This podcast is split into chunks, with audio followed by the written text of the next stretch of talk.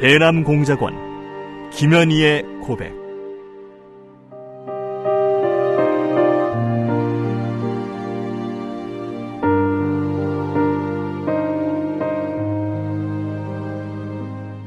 나는 김정일의 친필 지시로 1988년 남조선에서 열리는 서울 올림픽을 파괴할 때 대한 공작 임무를 받고 100여 명의 남조선 노동자들이 탔던 비행기를 공중에서 폭파시켰다.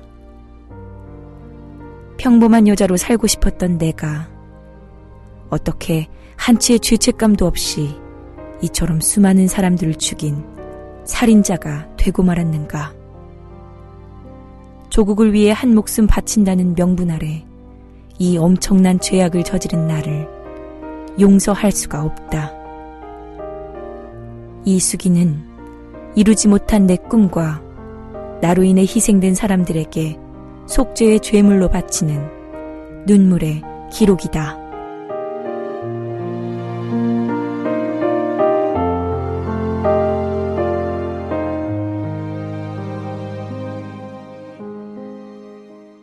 절망의 나날 스물아홉 번째 나는 나를 믿을 수 없다고 또다시 생각했다. 보름간의 시련은 잘 넘겼지만 그보다 더 본격적이고 구체적인 신문이 시작되고 육체적 고문이 가해지면 과연 그것을 견뎌낼지 의문이었다. 난 조국을 등진 더러운 배신자가 되긴 싫어. 내가 비밀을 지킨 채 죽어야만 우리 가족이 안전해. 내가 죽고 나면 아버지 어머니, 그리고 동생들은 모두 혁명가의 가족으로 최상의 대우를 받게 될 거야. 이런 생각에 잠겨 비장한 각오를 새로이 다지고 있는데 귀에 익은 소리가 멀리서 바람결에 들려왔다. 아주 작은 소리였지만 틀림없이 비행기 발동 거는 소리였다. 가슴이 마구 뛰었다. 비행기로 나를 실어가는 곳이라면 가까운 곳은 아니겠지? 자동차는 철조망 탐을 달리다가 오른쪽으로 꺾어들어 멈추었다. 경찰은 나를 끌어내렸다. 눈앞에 거대한 비행기가 괴물처럼 버티고 있는데 그 비행기를 보는 순간 나는 그만 그 자리에 주저앉을 뻔하였다. 나를 기다리고 있는 비행기에는 남조선 여객기 표시인 칼기 마크가 선명하게 그려져 있었기 때문이었다. 내가 그 비행기로 남조선에 끌려간다는 생각을 미처 하기도 전에 칼기 마크를 보고 그렇게 놀라버렸던 것이다.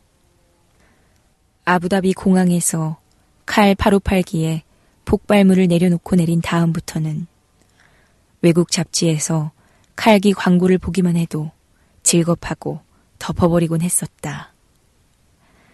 칼기를 보고 놀란 마음을 진정시키고 내가 그 비행기로 남조선에 인도된다는 사실을 인정해야만 했다.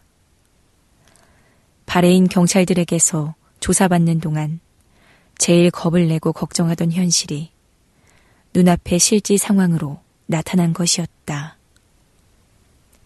설마 설마 하던 일이 눈앞에 닥쳤을 때 그 참담한 심경은 이루 표현할 수 없을 정도였다. 두려움과 슬픔 이전에 나를 속인 핸더슨과 마리아, 그리고 바레인 경찰 간부들에 대한 야속하고 분한 마음에 잠시 두려움과 공포감도 잊어버렸다. 비행기 탑승 계단 아래에서 대기하고 있던 남조선 특무들이 달려들더니 우악스럽게 내 팔짱을 끼고 동시에 내 입에 무엇인가를 틀어놓고 접착 테이프로 봉해버렸다.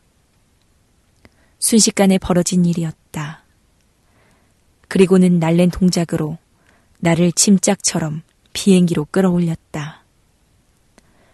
그들은 날쌔게 움직이면서도 계속 빨리빨리라는 말을 입버릇처럼 해댔다. 그들에게 메어 달려 비행기에 끌려 올라가면서도 이제는 모든 것이 끝장이구나 하는 절망에 빠져 눈을 감아버렸다. 그렇게도 중국인이라고 주장하던 내가 빨리빨리라는 조선말을 듣는 순간 머리카락이 쭈뼛 일어서는 기분이 들었다. 그 기분은 아주 묘했다. 반가움만도 아니었고 두려움만도 아니었다. 귀에 익숙한 우리의 조선말이 반가우면서도 반가움을 느끼는 순간에 맞이하는 공포와 절망감이 한꺼번에 뭉쳐진 그런 느낌. 갈데 없는 조선인이라는 증거일지도 몰랐다.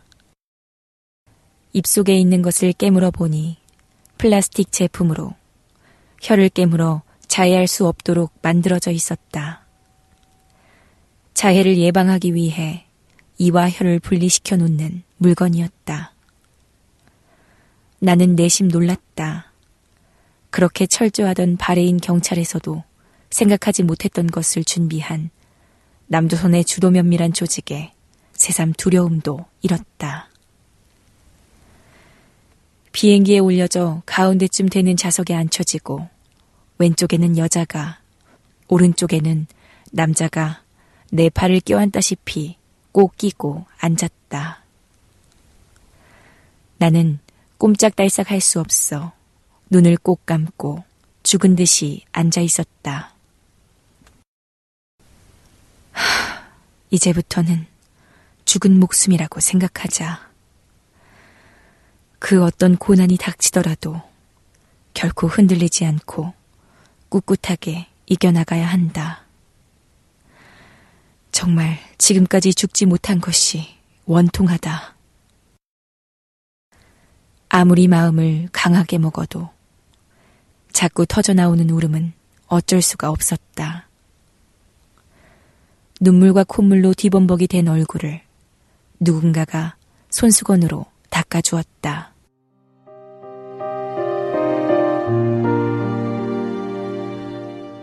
대남공작원 김현희의 고백, 랑독의 박수연이었습니다.